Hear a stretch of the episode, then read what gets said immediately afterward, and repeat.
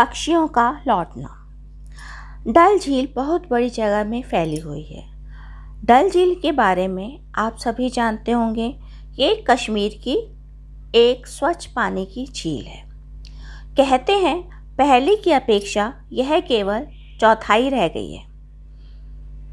उसकी अभी भी विराटता मन को लुभाती है।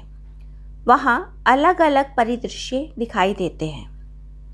तैरते हुए पार्क, नेहरू पार्क और चार मीनार भी पार्क का नाम है। इस झील के पास ही एक नहर भी बह रही थी जो गंदे नाले के समान थी, जिससे शहर का गंदा जल झील में ना जा सके, उसके बाहर रहे। इसका नमूना मुझे डल झील के साफ पानी में दिखाई दिया। उसका पानी इतना साफ था कि पानी की वनस्पति साफ दिखाई दे रही थी, जैसे सफ़ेद कांच में एक बगीचा उगाया गया हो। मैं शिकारे में बैठकर उसकी सुंदरता एकटक निहारती रही। डल झील में एक तरफ बाजार था, लेकिन वहाँ का पानी गंदा और बदबूदार था, क्योंकि उस तरफ मजबूत हाउसबोट और मजबूती लिए दुकानें बनी हुई थी। इस तरफ बहुत सारे लोग घूम रहे थे।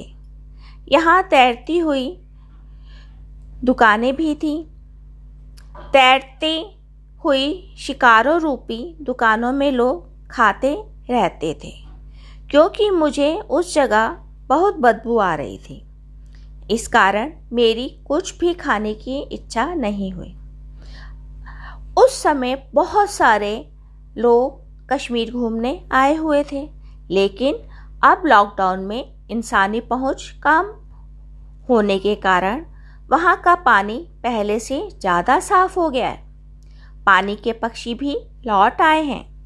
सच में मैंने डल झील में पहले कोई पक्षी नहीं देखा था।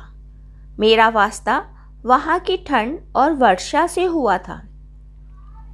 इन हालातों को देखकर लगता है वातावरण बिगड़ने का कारण केवल इंसान की गलत आदतें हैं। धरती को बचाने का काम मानव को करना पड़ेगा, वरना अनेक महामारियों से जूझने के लिए तैयार